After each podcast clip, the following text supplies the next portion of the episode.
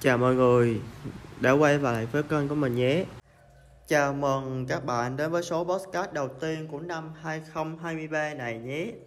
Và mình là Tú đây, và chào mừng tất cả mọi người để có mặt ở đây cùng mình. Thật sự thì nhựa mới đó đã nhanh thật. Chỉ còn vài tuần nữa, cụ thể là còn gần ba tuần nữa là chúng ta lại chào đón một cái Tết năm hai không hai ba. Mình nghĩ đây chính là một cái Tết có rất nhiều sự thay đổi, đổi mới bên trong mình. Và năm hai không hai hai vừa rồi xảy ra quá nhiều biến cố, quá nhiều chuyện. Có lẽ như mọi người sẽ thắc mắc với sự mâu thuẫn này. Vì hình như mình nhớ cái lần mình thu âm trước khi năm mới bắt đầu ấy, mình nói là không có biến cố gì mấy. Nhưng năm nay là... Nhưng bây giờ mình lại nói là biến cố. Uh, mình cũng không biết cách giải thích sao nữa. Thật ra thì đúng là có biến cố bên mình, nhưng nó không có gì lớn lao. Nhưng những biến cố đó giúp mình thay đổi nhận thức khá nhiều. Thật ra thì thế giới, mình nghĩ đến bây giờ thì Covid vẫn còn, và chiến tranh giữa Nga và Ukraine vẫn còn tiếp diễn. Thật sự thì nói về bản thân mình thì mình cũng có một biến cố là nội mình mất vào tháng ba năm hai không hai ba này, hai mươi hai này. Thật ra trong thời điểm mà nội mất thì mình đang có một uh, cuộc thi Photoshop. Thật sự thì cái thời lúc mà mình biết tin nội mất thì mình đã ôn tập thi, làm project mà thầy cô uh, gửi cho mình để mà luyện tập thi. Và rồi mình bắt đầu thi Photoshop. uhm, Khi mà nội mất thì mình không có quay được về Nha Trang để mà nhìn mặt nội lần cuối. Đó là khoảng thời gian mình cảm thấy mình tồi tệ nhất, khi mình không nhìn được người thân của mình lần cuối. Và từ cái lần đó mình lại biết thời gian nó quan trọng đến cỡ nào, càng phải trân trọng thời gian hơn. Và năm hai không hai mốt, cuối năm thì một cậu bạn của mình mất, là chú cuốn cưng nhà mình. Mình đã kể rồi mà. Thật sự thì sau hai lần đó mình lại càng trân quý thời gian hơn nữa. Mình biết thời gian nó không bao giờ chờ đợi cho mình. Có thể ngay hôm nay họ, những người thân của mình đang cười cười với, nói nói với mình, rồi không biết ngày mai khi mình mở mắt dậy mình còn có thể nhìn thấy họ hay không. Nên điều mình rút ra rằng là mình cần phải trân quý những người mà luôn bên cạnh mình, càng tận dành thời gian cho riêng mình, nhưng cũng nên dành một ít thời gian bên cạnh thật sự với họ. Hãy tắt hết các thiết bị đi và hãy dành một khoảng thời gian riêng tư với họ. Đương nhiên rằng có thể như ngày mai họ không mất, nhưng có thể là ngày mốt, tháng sau, tuần sau hoặc năm sau.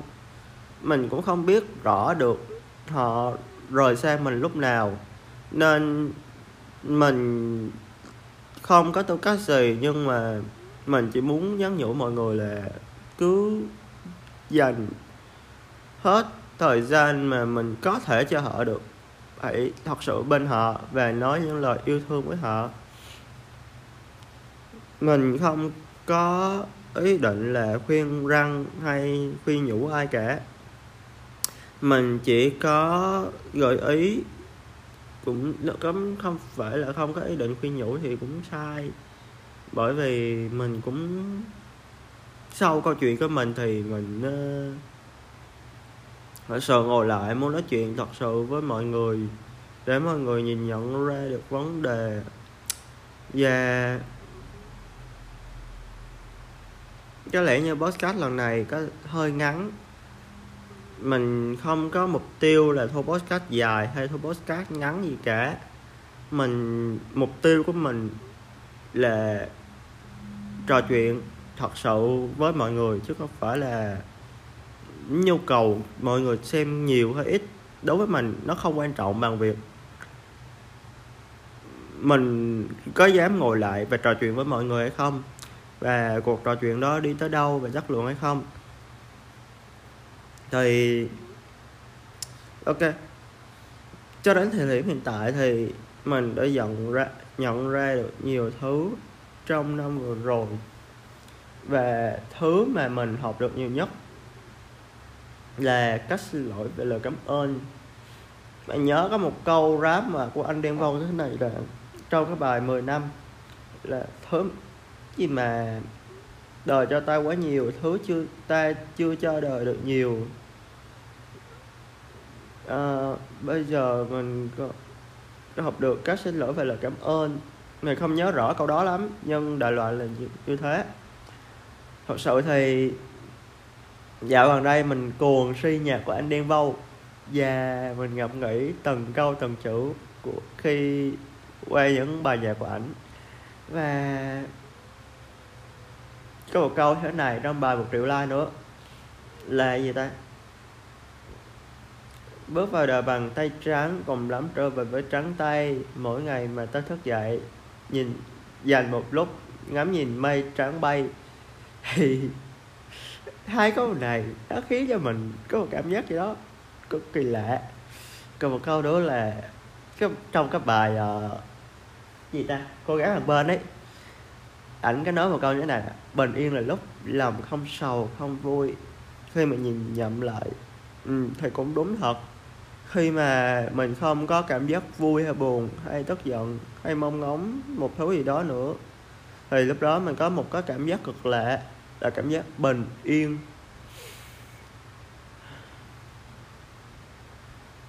Thôi thì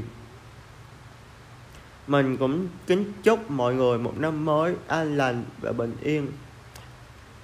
Và mọi người hãy xem những thứ mà mọi người và thứ mình không còn bận lòng nữa. Đó là mình học được cách xem mọi thứ bình thường hóa và xem nó là một cơ hội. Khi những chuyện xảy ra, biến cố xảy ra là một cơ hội để mình phát triển, chứ không phải là một thứ gì đó quá lớn lao để đè đạn mình xuống. Nên mình chỉ muốn nói rằng mọi người cũng áp dụng thử cái việc đó xem. Thì khi áp dụng rồi thì mọi người sẽ thấy rất là nhẹ nhõm đấy. Các khi áp dụng rồi mọi người sẽ thấy nhìn đâu cũng là một động lực để mình phát triển bản thân mình. Nhìn lâu cũng là một gì ta động lực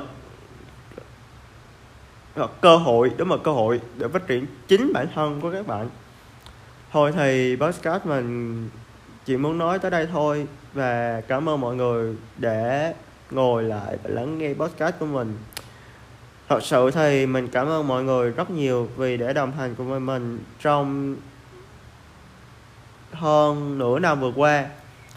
Tạm biệt và hẹn gặp lại mọi người trong những số podcast tiếp theo nhé. Mình vẫn luôn ở đây đồng hành với mọi người nhiều hơn nữa. Tạm biệt mọi người.